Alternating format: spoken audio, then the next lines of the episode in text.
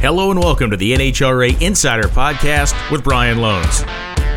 The fans have won already. What a spectacular week of competition we have seen. On this week's show, we catch up with Ron Capps and Ryan Oehler to talk about the 2020 season and their success. And there is not a happier human being on planet Earth than the woman in that Pro Stock car.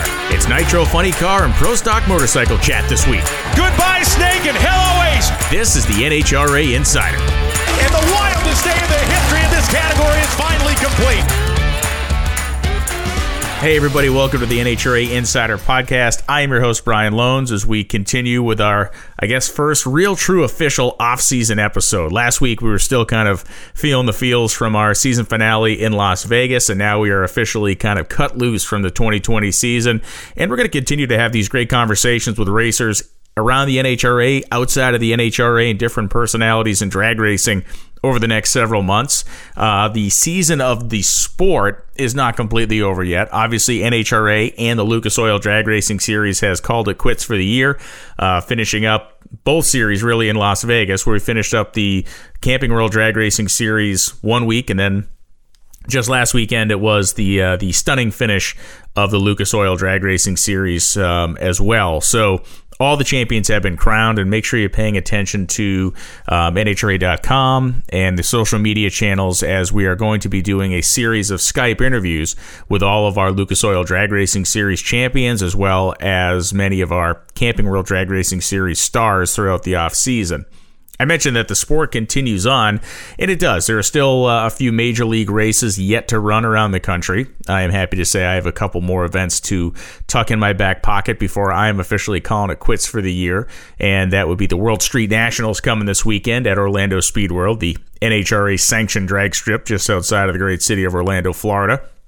That's an event that has been going on um, in earnest for many years. It's the 27th running of the World Street Nationals. And for those of you that um, have followed drag racing for a long time and not just the NHRA stuff, you know that the World Street Nationals really does have an important place in the history of the sport, especially in the modern history of drag racing in terms of the amount of stars it helped to build back in the day.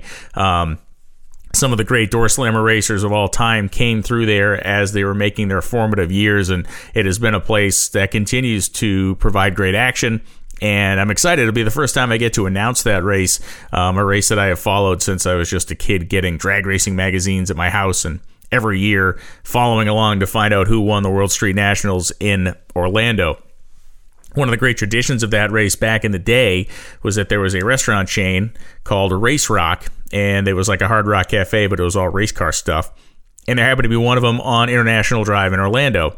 And as part of the promotion for the race, many of the race cars would actually, uh, they would be a big car show there, and then they would drive the race cars down International Drive in Orlando. And it was, uh, you know, now that we have events like Drag Week and some other stuff like that, it seems kind of quaint, but um, during that time period in the 90s, like there was nothing like that happening anywhere else. This was hardcore. These were the coolest cars in the country, and some of them you know, maintain this type of uh, ragged edge street ability, uh, or not. They were just able to be driven short distances at low speeds. But the photos you can still find of the, the people crowding the streets and these killer cars driving out of the parking lot, it really was something that uh, captured my imagination as a kid. And, and it is a race that continues on with a great legacy. And I'm glad to be going down and working for Ozzy Moya, who is the track operator in Orlando, to call that event.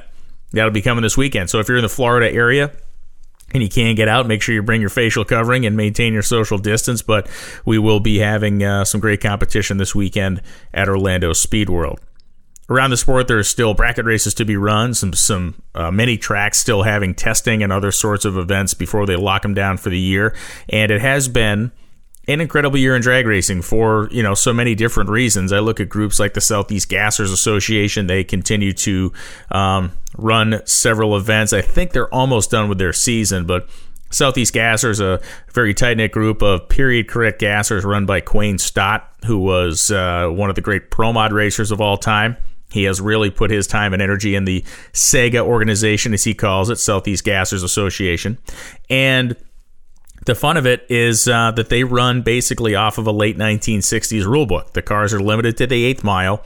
Um, they have to run period style parts where it is applicable. They do have to maintain, you know, modern safety standards in terms of many other uh, things, but in terms of what you're able to do with cylinder heads and how you build the engine and your ignition system and uh, even what the wheelie bars look like, all of that stuff is really dictated by the um, the look of a 19 late 60s gasser as well as the rule book that govern those categories. And I would recommend if you get a chance over the course of 2021, stay uh, on top of uh, their schedule with uh, you know social media or whatnot but if you get a chance to go and hang out with those guys and just watch a race, uh, it really is cool. Everything's got a four speed in it, huge RPM, small block engines, tunnel rams. It is. Um, it's a great thing, and I'm sure over the course of this off season, I'll catch up with uh, catch up with Quain and get you all more familiarized with the Southeast Gassers Association, just because I really like what they're doing.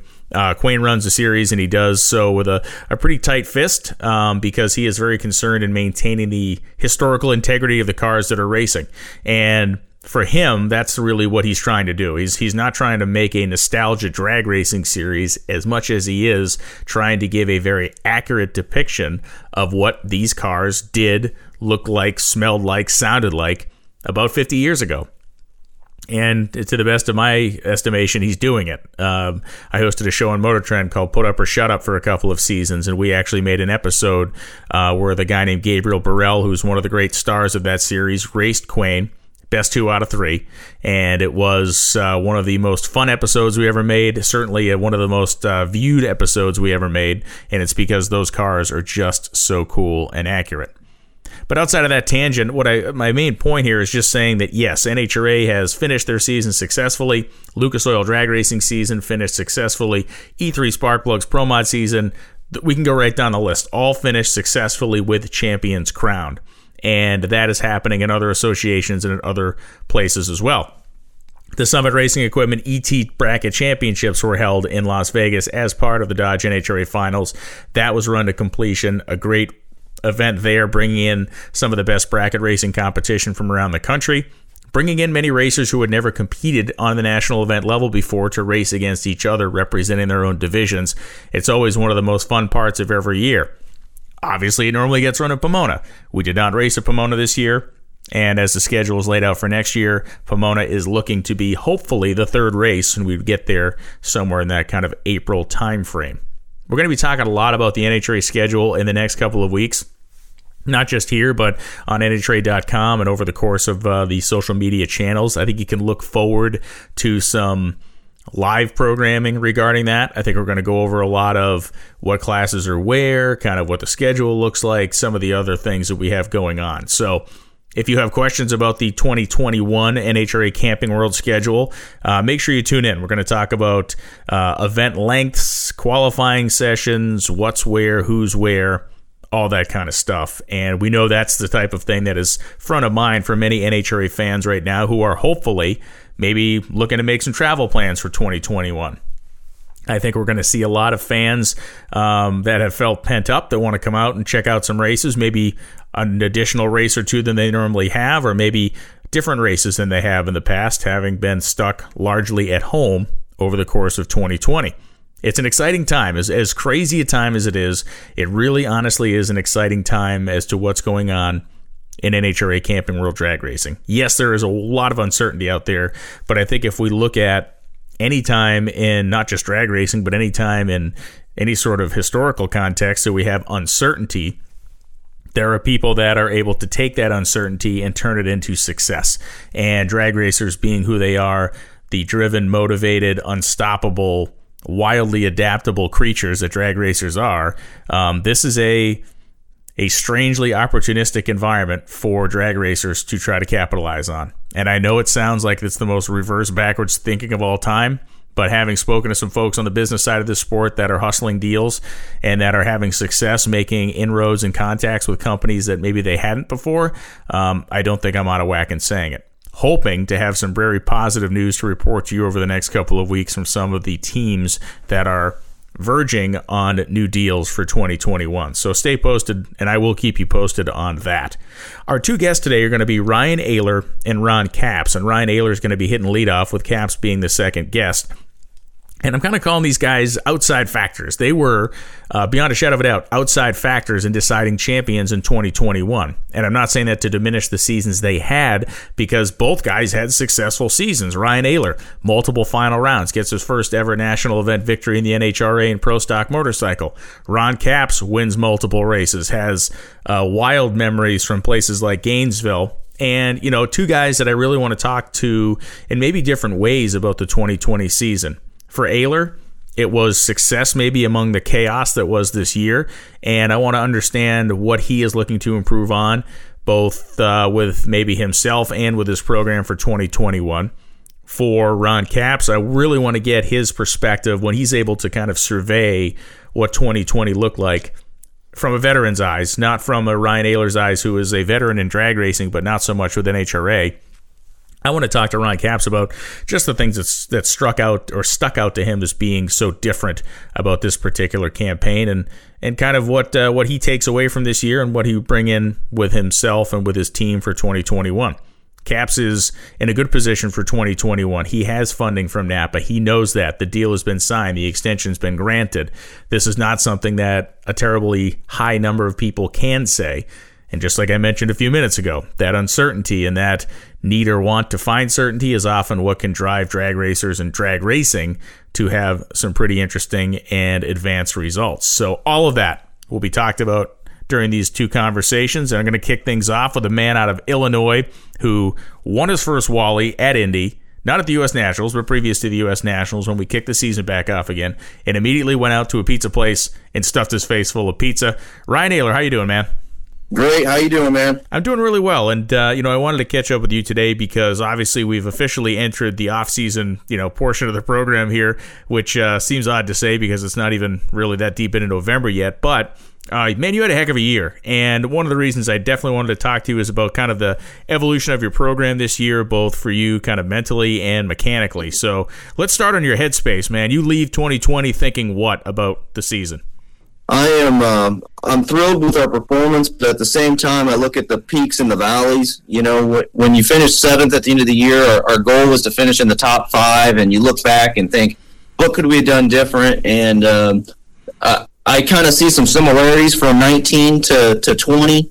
Basically, you start the season off really strong, you have great performance, and of course, as a racer and a tuner and a builder, you, you go, oh, if I do this or if I do that, you know, we would do so much better if we, we start advancing this program. we we we're going to do better. We're going to go quicker. We're going to go faster. And then you catch yourself in the middle of the season going, you know, man, I went the wrong way, or what, what, what did I do wrong? And then you kind of go back to your roots from the beginning of the year and uh, you start to come on strong again. And uh, that kind of showed pretty evident. You know, we started off with a win, and then uh, we had, I think we went four first round yeah. losses in a row. And then we started to come back and show that, you know, we were qualifying better and we went to the finals in Houston and you know, the, the wheels were turned in the right direction again. And 19 was similar. You know, we almost went 200 in Gainesville. Yes. Uh, yeah. We qualified like fifth, and then we were strong, and then we missed, we lost something. And you're starting to see some similarities and some patterns that we're going to have to learn from moving forward so that we can. Uh, we can get rid of those valleys and, and concentrate on having performance that falls somewhere in the middle so that when you get the peaks they can really impact your point standing you know yeah, and I would guess, you know, the, the longer you're out and competing at the level you're competing at, you're also learning from maybe not so much watching them in the pit area, but watching the trends of your opponents, right? Sure, sure. You know, there's definitely an endless amount of data that you can absorb, and if you uh, try to do too much too fast, you're just going to spin your wheels, you know, literally and figuratively. So uh, we've caught ourselves doing that. Now it's time to try to really put together the plan for 2021 and no better time than now, you know? Yeah, and, and beyond the kind of overarching plan of how you attack the, over, the overriding season, what are some of the things that you take away as being successful for your 2020 campaign, mechanically specifically? Well, you know, definitely we've been working on what we got to have in the shop so that we can turn around uh, a quick program. You know, we have six engines, but not all those are at the competitive level. Uh, we really were working with probably three engines all year that were our top competitive engines. But what was really good is that, you know, we started to stockpile everything that we needed uh, to to rebuild an engine pretty quick. Nice. So fit pre-fit cylinders, our pistons on our rings, uh, our cranks, everything that we kind of got to have in case you have a, an accident like we did in St. Louis. We blew up two engines in three passes in St. Oh, Louis, God. and you know I came back from that and we were like, you know, me and my dad go back and forth because we want to analyze what happened. Well, basically we started to try things that would you know help the program down the road but you can't really afford to try things in the middle of the season. And we caught ourselves in a situation where we tightened up a couple of tolerances. Yes we made more horsepower on the dyno. Uh, the engine should have performed really well. And um, they they did but uh, they also ate themselves. You know one of them was my fault. I'll take the blame. I double clutched in st louis on e1 and when I double clutched, that motor was just way too sensitive to send the RPM up to the limiter like that. Okay. And uh, it clipped the valves and it ate the top end. Um, so then we were pretty frustrated with that, knowing that we're about to go to, to Dallas just a few days, you know, a week and a half later. Um, so we stayed and tested in St. Louis. Um, we had good good air, good weather, but we still went um, 680 and 681 our first passes in testing and the 680 it blew the engine at 660 i had negative 1g oh god oh god. I slid across the finish line with the back wheel locked up and still went a 680 flat you know? Uh, yeah. Now you you could walk away really discouraged with that. I mean that one it ate it really bad. It knocked the rods out of the front of the case. Um, we still fixed it all and that's the engine we ran in dallas. Wow. Um, it was uh, my dad called it a magic trick. You know, as as, as he was getting mad with me. This this isn't nothing that you know what he's called superhuman stuff. You know, you, this is this is magic. No one can do this stuff. Most people set the rods out of the front of the cases. They they take a new set of cases off the shelf. Well, we didn't have a new set of cases, but we got a TIG welder and we got a full machine shop, so we were able to repair them. You know, and technically we put it all back into service better than it probably ever had been. wow But we uh so we knew we had performance, which was, I guess, at that point you go, hey, that would have happened in Dallas. sure it was gonna it was gonna on the happen road. yeah it was gonna So happen uh, I would have much rather it happened at St. Louis like it did. Um, so then we find out in St. Louis, uh, or not St. Louis, in Dallas, that my oil pressure sensor's off 12 pounds.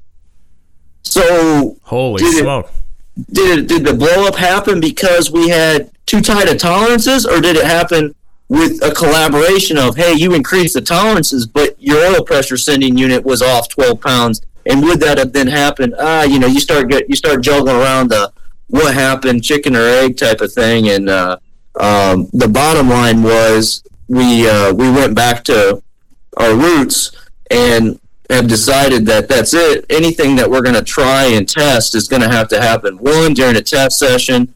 Two, it's got to happen on the engine dyno.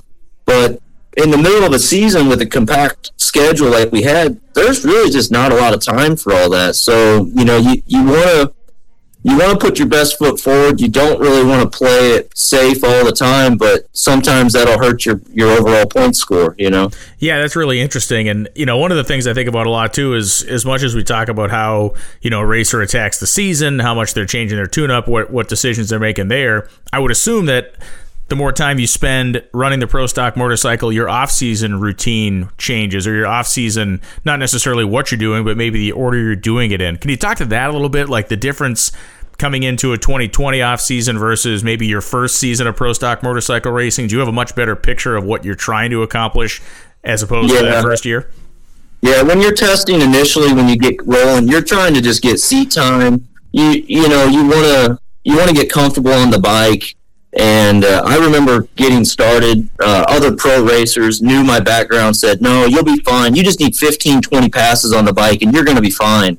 It was more like 150 passes. You know, uh, when you're going to line up next to to Matt Smith or Andrew Hines, and you're going to go handlebar to handlebar you know those guys have an edge. They they sit on their bike more than they sit on their recliner in their living room. Yeah. You know, so it took me a while to get to that point, and then I, you know, oddly enough, I started to think back because I mean, it wasn't that long ago, 2016, when I was at the peak of my game on my Pro Mod Harley.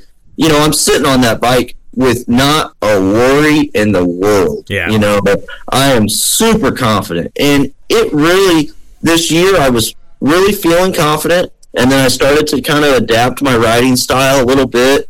Um, you know, the two riding styles you see out in Pro Stock Bike, you see the Ram effect. You see Hector Arana Jr., uh, Matt Smith sit way up, you know, their back straight. And you see Angel and the Harleys and um, uh, some of the Suzuki riders laying flat all the way down on the bike, you know, and um, those are the two main different styles. So I started to adapt my style away from what I'm used to, and and I could start watching videos of when I raced the Pro Stock bike in 2017. And I went, man, I actually rode the bike better in 17 than I am now. You know, uh, when you lay flat, you're just dead weight. When you can sit up and do the ram effect, you actually can uh, improve the performance of the bike if you do it with quality. So sitting there at the track, I've got my little pit display with you know clips that we put together of racing and, and promo videos for our sponsors. I said, man, I need to get back to where I was comfortable. Yeah. So I went back to where I was comfortable, and I started actually sitting on the bike, feeling like you're supposed to feel after 350 passes or something. You know, I'm, I'm really, I'd come up to the line and go, you know, I'm going to just go ride my bike. I'm going to cut the best light I can. And uh, I think it started to show, you know, and I really, uh, I'm really probably most happy with uh, one, the comfortability. Two, I've really got the competitiveness of I'm going to beat the person in the other lane, no matter who they are. And uh, we got our 60 foot average way way better than we've been in the last couple of years. Oh, so a lot of things are coming together. How much validation came with making that late season final round? I mean, obviously winning early in the season was incredible, but it's the old uh, anybody can do it once type of thing in terms of making it that far down the road. So, talk to me a little bit about making that particular final round in Texas and how that kind of stacked up against uh, against the first one earlier in the year. Well, it, it's you know pretty obvious that we most of our teams do a lot of testing at sea level. You know, we'll test in the winter. We're in Florida. You know, you're at sea level. Um, we did well at, at Indy, that's in the Midwest in our backyard. But when we went to Houston, we know going into Houston, hey, this is a sea level race, and a lot of our uh, our testing and our data should fall back on that. And with two rounds of qualifying, it's made this uh, uh, very interesting as far as where everyone gets positioned in, in qualifying because you've got to hit the ground running with you know the best thing you got right off the trailer. So that was obvious. We went uh, number one qualifier the first pass, uh, 680, set the track record. Everybody was you know pretty happy, but I knew that uh, after looking at the data that Matt or Scotty or Angie or Andrew or Eddie, one of them was going to throw it. And boy, did Matt really throw down a pass. yes, he did. So we were still happy though because we ran uh, just like we did in Indy One, very consistent. We went 80, 85, 85, 85, and the last pass would have been an 85 based on the thousand foot and less increments. But uh, I went ahead and pulled in the clutch because I knew Eddie got me and we were getting close to the wall. So uh, I was, I think we were all real happy to see. Um, one, I came out as a racer, and when you're behind uh, three, four hundreds to five time champions, you're going to have to cut a light. We cut the 007 and put uh, Andrew on the trailer. That really got our confidence up.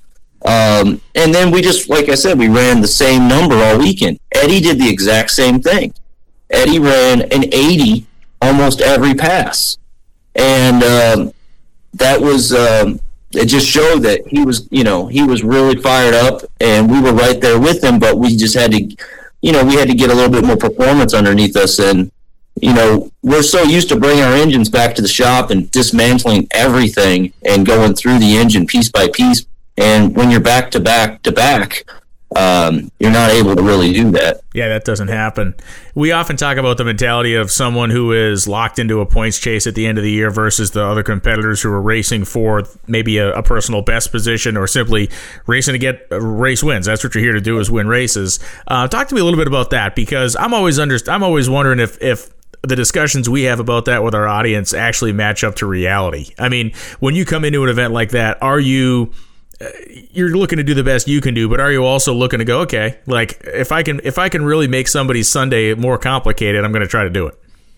I don't even really think of it that way. I just want to do the best I can for for our team and uh, our sponsors. I I want to win, you know. Yeah. So um, I knew that. I mean, of course, mathematically, we were a uh, contender for the championship all the way down to the last race. Yes, you were. That, that was really good for our team. And then you start to look back and go, man, if I wanted to cut a 148 at light against Chris Bostick in round two uh, of Indy 2, we'd have been a little bit closer to um, an actual contender for championship. If you know, if I coulda, shoulda, woulda, all that stuff starts to come into play, and then you just got to go. You know what?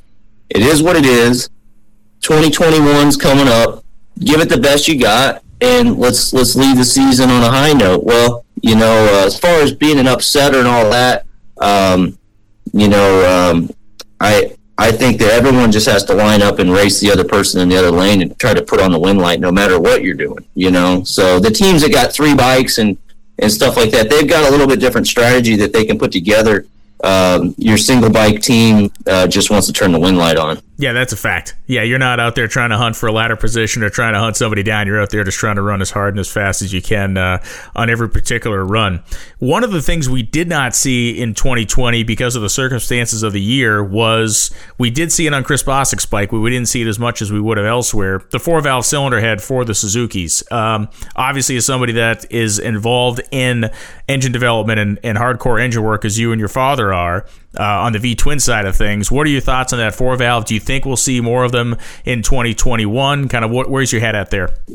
We were just talking about it last night, to be honest with you, you know, and uh, I think that probably threw a wrench into the works for the Suzuki's performance for 2020 because um, a lot of the teams use the time that they have on race day to test. You know, yeah. Um, and when you got 16 races, um, and you got four rounds of qualifying on those 16 races. You got a lot more time to start to put together your formula for uh, performance. It's probably no question that the four valve is going to be a better performing setup.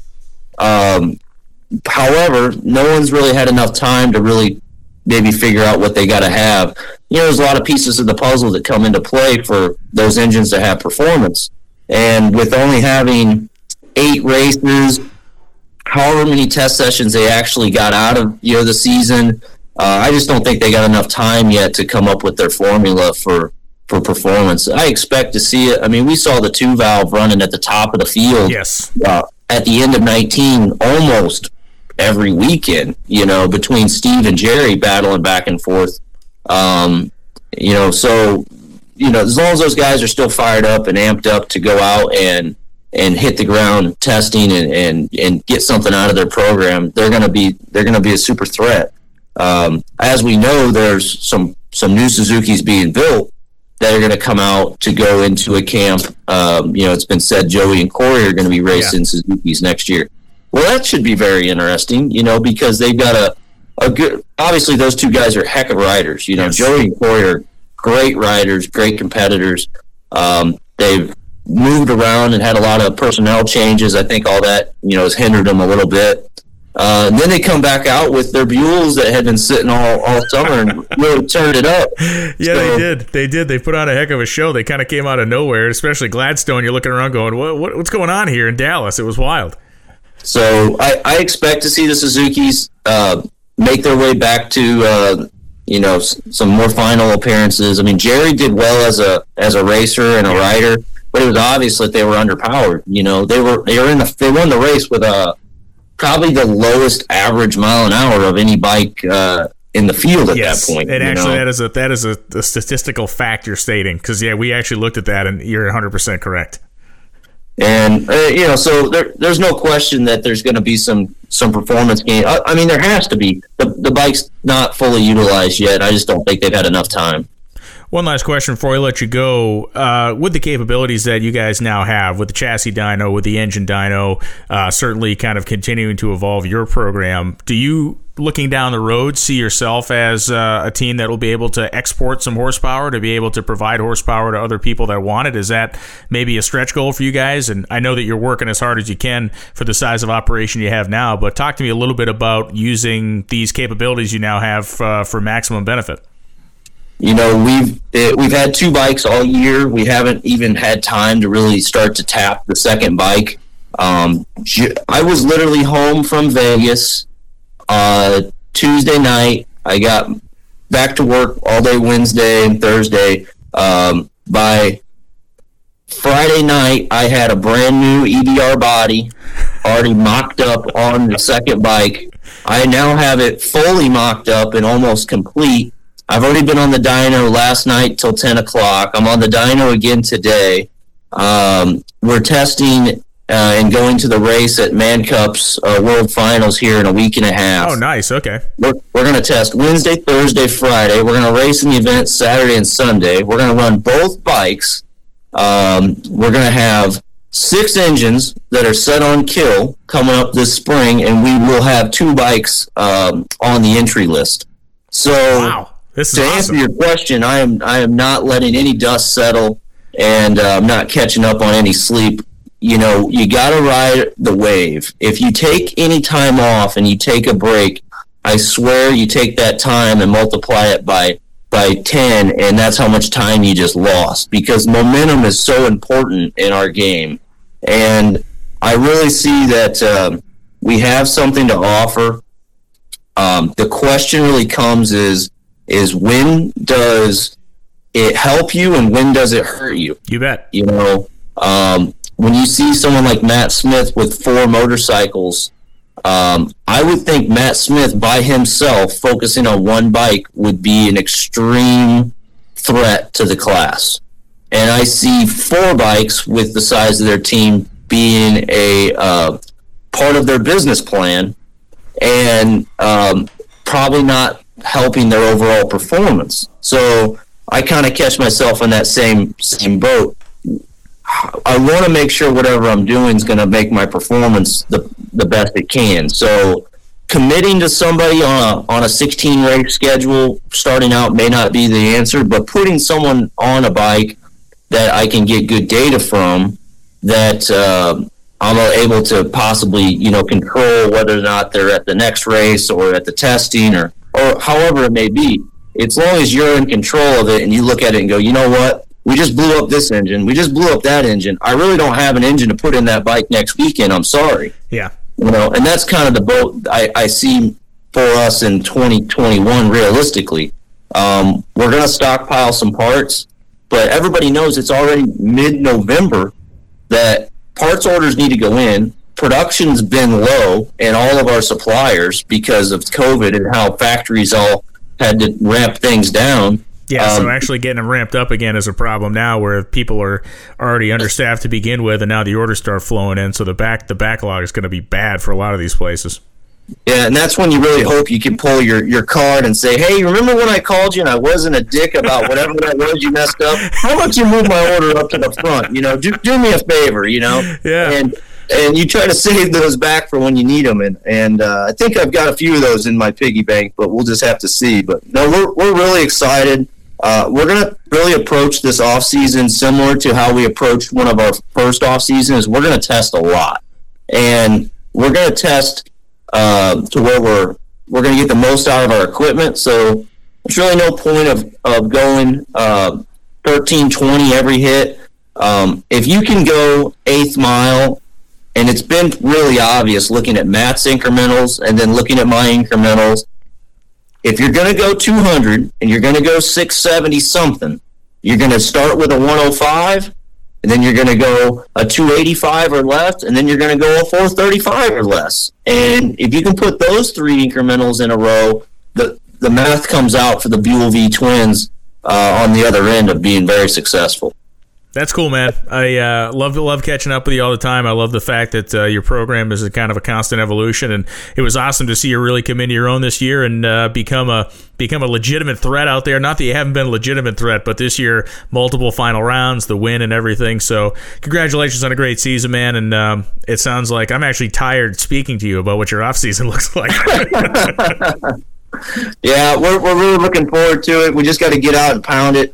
I think my team's fired up. We've got several people that have come on board with us to help things out. I think we're we're going to consider bringing a driver onto the team for 2021, so that because um, we all we work our own businesses on the team. Everybody is is employed. I don't have a uh, anybody other than Bad Brad that's 100% employed just just to the racing department. Yeah, and uh, and he even goes out and fixes a furnace every once right. in a while. You know. So, you know, I think trying to help our team so that uh, we can keep everybody together and uh, take away the burden of travel at some point. Yeah, I would help everybody out. But you're right. You know, there's there's no rest for the wicked, and if you're going to do better in 2021, you better go out and, and hit the ground running hard. Amen. Ladies and gentlemen, Ryan Oehler. Ryan, thanks for taking the time, man, and uh, get back to getting on the dyno and running your company. All right. Thanks a lot, man. I appreciate it. You bet.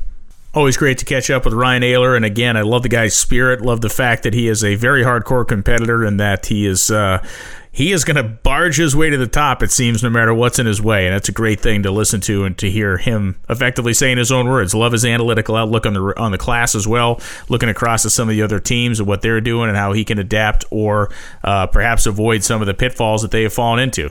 All right, so we talked to Ryan Oehler. Now we switch gears to the Nitro Funny Car category. We catch up with the man himself, Mr. Spin and Win in Gainesville, Ron Capps. How you doing, Ron? uh, I like that introduction. Man, I'll tell you, um, I want I wanted to catch up with you because I'm trying to catch up with kind of everybody that's had an impact on the 2020 season over the next couple of weeks, and um, I'm not sure if there's ever been, at least in modern times, just a hairier, wilder year in funny car that we had this year, despite everything. Yeah, God, it's. Uh, I just talked to Phil Burgess at NHRA yesterday, and we're. it was nuts first of all, to look back and see that we swept the season was something yeah. until they asked us to stick around after the race and take the picture. I, it didn't even dawn on me. You know, of course, having Force out, not out there was huge. Not having Robert, that was huge. Um, but that accomplishment's pretty cool considering what the competition was this year. And uh, just to, to know that what went down with funny cars, especially, but just the drama, having a regular season, not a countdown and and having it come down to Vegas like it did, and really have four of us going into the race that had a mathematical chance, but really the three of them that were so tight together it was it was fun. Yeah i guess talk to me about what your head was coming into vegas. Obviously on paper you were still there. We, you, you just mentioned it but you were the you were definitely the dark horse candidate. Um, so when you guys approached the the race day or even just the weekend in vegas was it was it the normal kind of I don't want to say loose attitude. Was it the same attitude you come in with, or was it like we're going to try to do something heroic here, and or just do the best you can and see where the chips fall? Um, you know, I never really, you know, Tobler and I, we had a lot going on with with what was going on with Hop. Yeah. You know, um, yeah. a lot of extra stuff around surrounding the racing that really wasn't on the track. So we never really had that talk that we normally have about here's our here's our our plan of attack. And but I, you know, I've worked with him since 2012. We've won a lot of races together, and I, I know him and Dustin where their head was, and it was just to come in and um, be a little more aggressive than we had been. And you know, it seems like there's been times in the past where we've kind of fell a little flat in the countdown at times, and you can't do that, even one one or two races and uh, and so we didn't want that to happen. But sure enough, we got into a little clutch disc issue, like some teams have, and just little things that that probably end up costing us a championship in a few of these races near the end of the season. And so it was just to go into Vegas and figure out this clutch pack that affected us first of all, which we did, yes. and make an adjustment for it, which he did. And and get more aggressive, and he finally did on Q two, and the thing hauled the mail and went down there and ended up low ET so um, yeah, that was kind of the mindset going in. We really didn't think we had a shot, even though mathematically we were right. we were we were there. But we wanted to ruin, even though they're our teammates, we yeah. wanted to ruin anybody's day we lined up with. And I don't care if it was Hagan, it was Beckman, or or and we ended up being a factor in all really all three of those uh, you know teams. Oh yes, you did. In, in one respect or another. yes, you but, did. Yeah, and it's unfortunate, but I mean, gosh, you got to you got to do it. It's like lining lining up against Robert Hight for me. Uh, anytime Yeah. I line up against a teammate, so that's that's kind of the mindset we had. Yeah, and that's you know that's a conversation Tony and I have in the booth a lot on air. Really, when we talk about the DSR teams, where um, you're talking about individual sponsors, you're talking about different organizations, you're talking about different commitments to different people. So it really does remove. You know, when it's not everybody has the same uh, sponsor backing them, it removes all doubt as to what's going to happen out here. The cars are going to run heads up, and you know what we see with the Capco family really does translate to what we see with the DSR cars, and the fact that when these things pull to the starting line, nobody's taking a swan dive. You know what I mean? And that that's what makes it really genuinely cool competition for not only us but also the fans.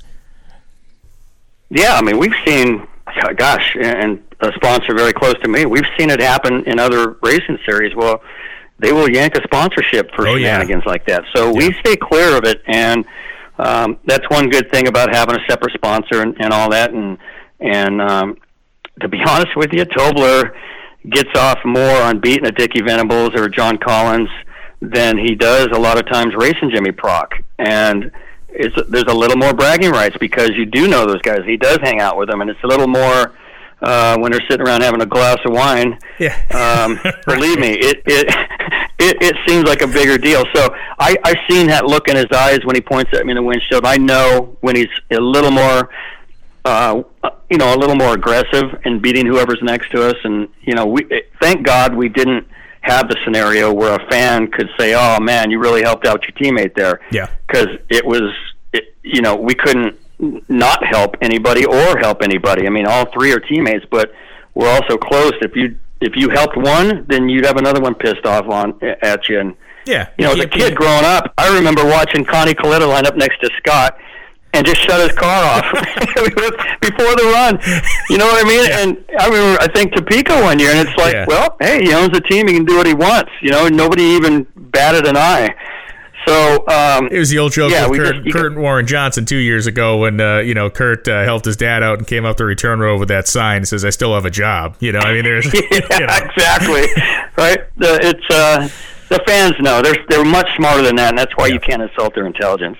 No, that's an absolute fact. You know, one of the one of the things I wanted to talk about as well is the fact that um, the experience that your team has. We talk about it so often, and then we actually got to see it put into work twice this year, um, especially when it came to that Gainesville race. And I guess when you look back over the 2020 season, I got to imagine that's a weekend that stands out. You know, I have to imagine that when you look back on 2020, that particular stretch of a couple of hours is probably one that you're not going to soon forget.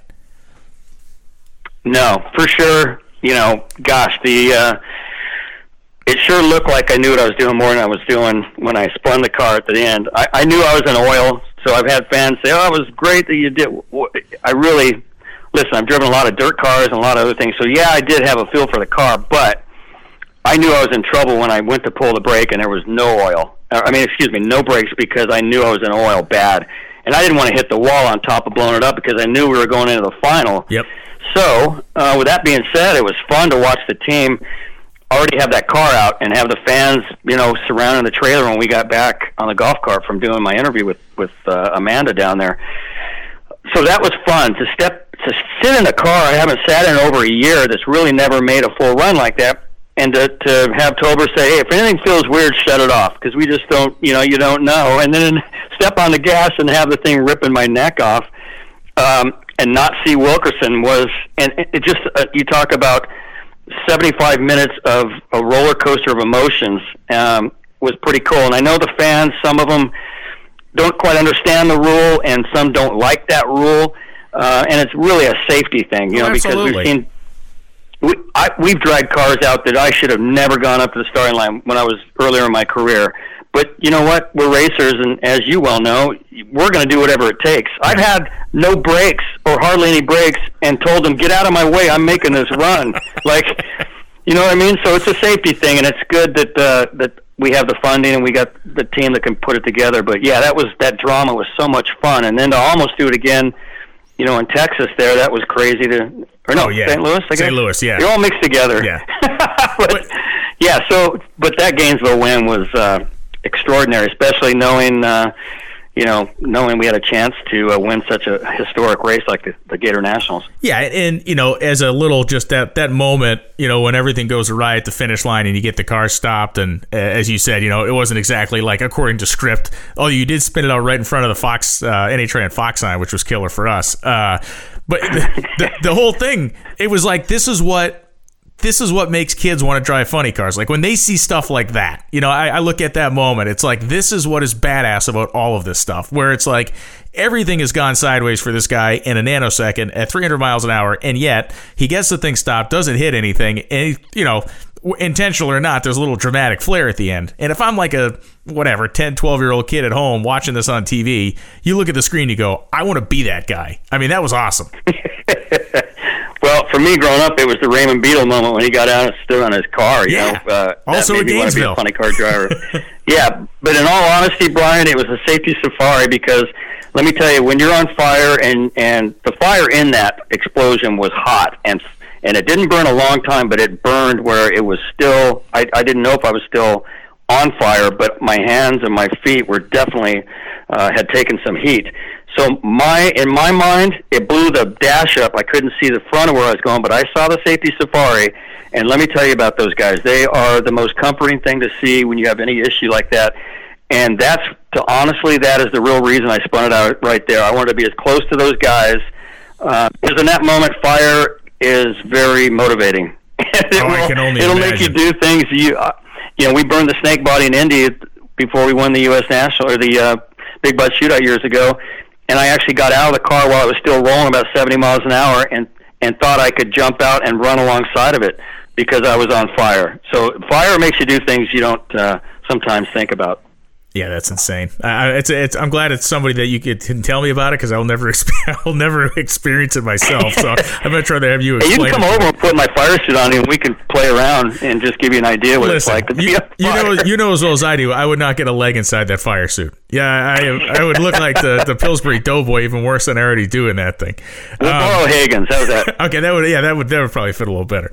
Um, it would be it would be very looser on the bicep area, but we'll try it. Um, one of the things I think is great about this year, and, it's kind of crossing the aisle a little bit into into Top Fuel, but we see Tony Schumacher and Antron Brown win the last two races of the year, and this is not taking anything away from Steve Torrence. Those guys are incredible, but I really do feel like it's a good thing for the entire sport to have those two names winning races again. Well, yeah, I, I, that was storybook. Yeah. Um, but you really got to look deeper at that, and you got to see what Mike Green did. Yeah. I mean, Mike Green, um, you know, he didn't know what chassis he was going to have. He didn't know what car was going to be what where. These were like borrowed cars, um, you know, from other parts of our teams. So for him to, to Mike Green to go up there and not back into it, man, he went up and, and hauled. Yeah. They hauled ass. The mail. Yeah, absolutely. They yeah, down. big time. Yeah. And not just in the final, but he ran good, really good. So when you do that, you either up your opponent's pressure or you cause them to make a little bit of a mistake trying to get outside their box. So you're not going to do that to Torrence and, and those guys. So it was going to be a mono mono, get it on. Let's see who can go the quickest, and which it was. And and it was fun to see Tony get up for that because he's been one of the best in history of those moments and not being able to fold into those moments. So that was a big weekend, but I, I really was proud of what Mike Green and that team did. That was that was fun to watch. Yeah, it was great. And then uh, you know Antron follows it up with his victory, which was a long time coming. And I had him on the show last week, and he was great as he always is, just kind of talking about gutting through the lean times and everything else. But one of the things I wanted to ask you about, because of the fact that you're a veteran and because of the fact you've experienced so many kind of harrowing moments over the course of your funny car driving career, because that's what happens when you drive funny cars. Um, I'm not sure Leah Pruett got as enough credit, and we gave her a lot of credit, but I'm not sure we gave her enough for climbing literally a week later back into a top fuel car after what happened to her in St. Louis. And, you know, as a veteran competitor, I, got to imagine. I got to imagine you you obviously have had respect for Leah of what she's been able to do in a top fuel car, but when you see somebody that and even Alexis that isn't at all slowed down by going through some of this stuff. It, has to kind of reinforce the fact to you and I'm hoping others that they are as hardcore into this as people suspect they are.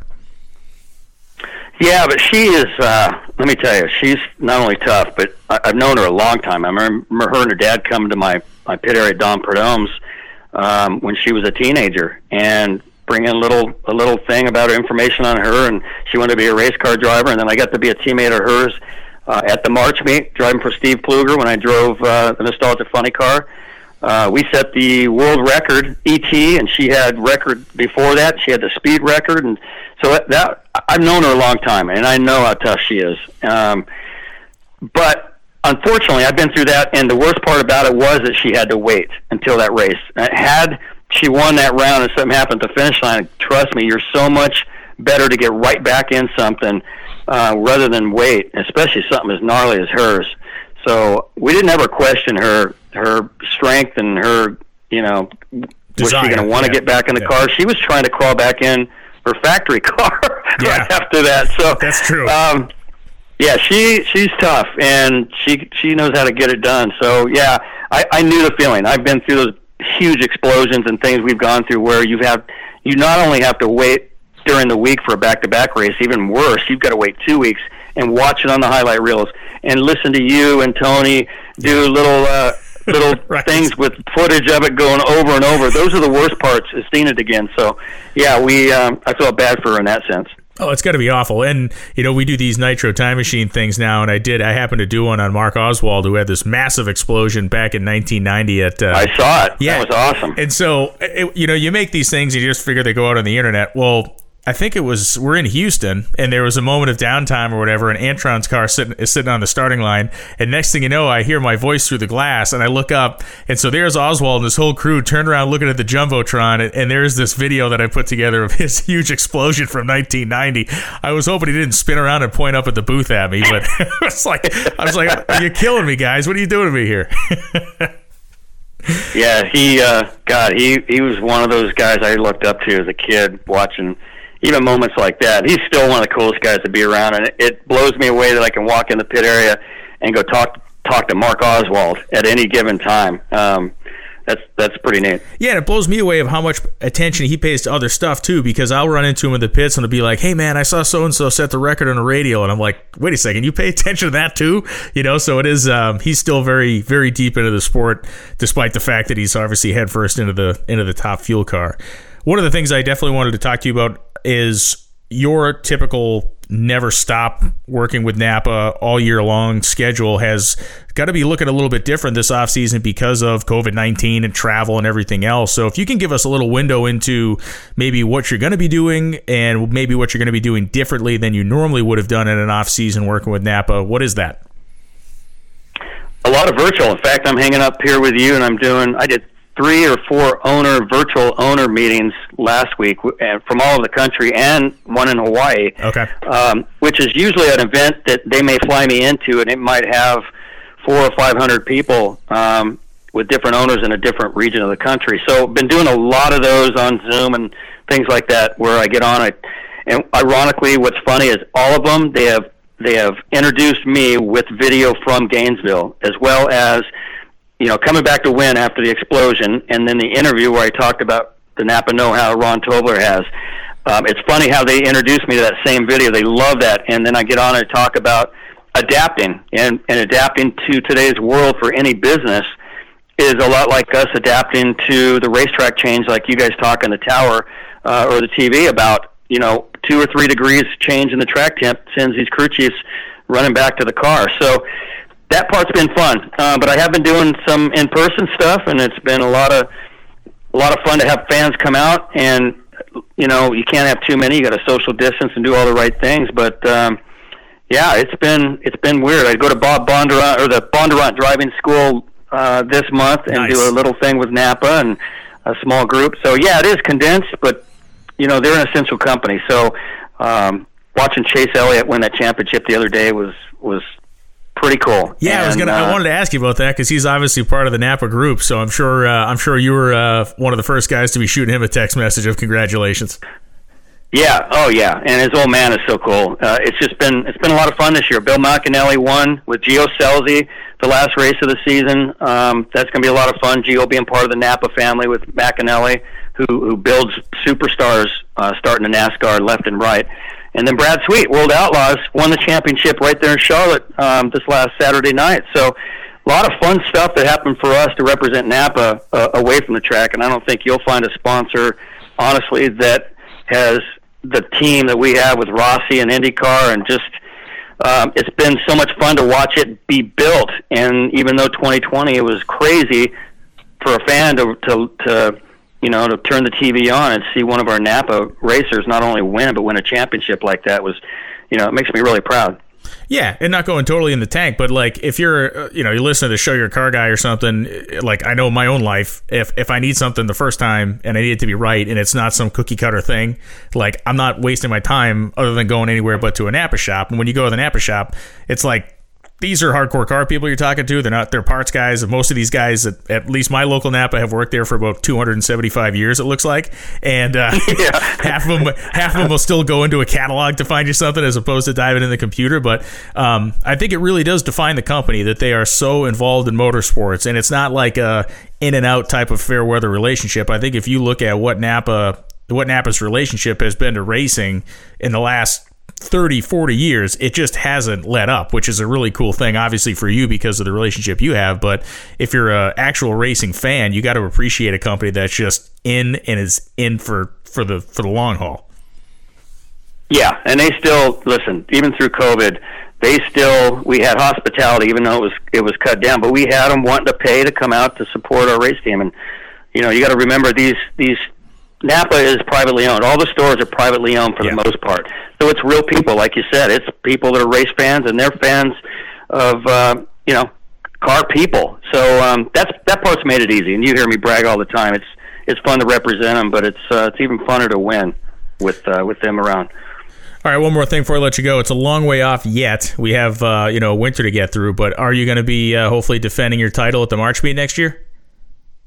Yeah, that's the plan. Okay, and good. ironically, the, the our start to our season will be the Gator Nationals the following weekend. So um, we're already hoping everything gets, uh, you know, obviously with things getting better, it seems like um, looking looking for our schedule to be expanded a little bit with NHRA. But for me, it, there's no Winter Nationals in Pomona, but I'm sure hoping we can kick the season off at the uh, the March meet and uh, looking forward to that. Cool, man. Well, Ron, I always appreciate your uh, perspective on stuff. I'm looking forward to uh, harassing your crew chief a little bit later this winter as well. So uh, it's always great. Congratulations on a successful season, some wins, some dramatic moments, and certainly a guy who uh, who had an, an, end effect on who was walking away with the championship this year in 2020. And best of luck to you in 21.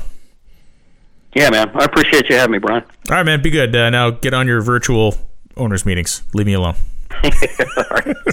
Thanks. All right, dude. So Ron Capps looking back over 2020, giving his perspective on several different aspects of the 2020 season, which will go down in history as one of the most unique in National Hot Rod Association drag racing lore. We'll be back next week with another episode of the NHRA Insider, continuing to talk to folks inside and outside of the NHRA. And as we get deeper into the off season, deeper into the winter, we're going to vary up these topics and bring on folks like crew chiefs and promoters and maybe some of the movers and shakers from outside the world of NHRA drag racing. Certainly some of our Lucas Oil Drag Racing Series stars as well. As always, thanks for listening. Thanks for being fans of NHRA Camping World Championship drag racing and keep your ears and eyes to your computer screens to NHRA.com and all the social media pages involved with NHRA for any breaking news regarding schedules and all kinds of stuff that'll be happening this week. Thanks for listening. We'll be back soon.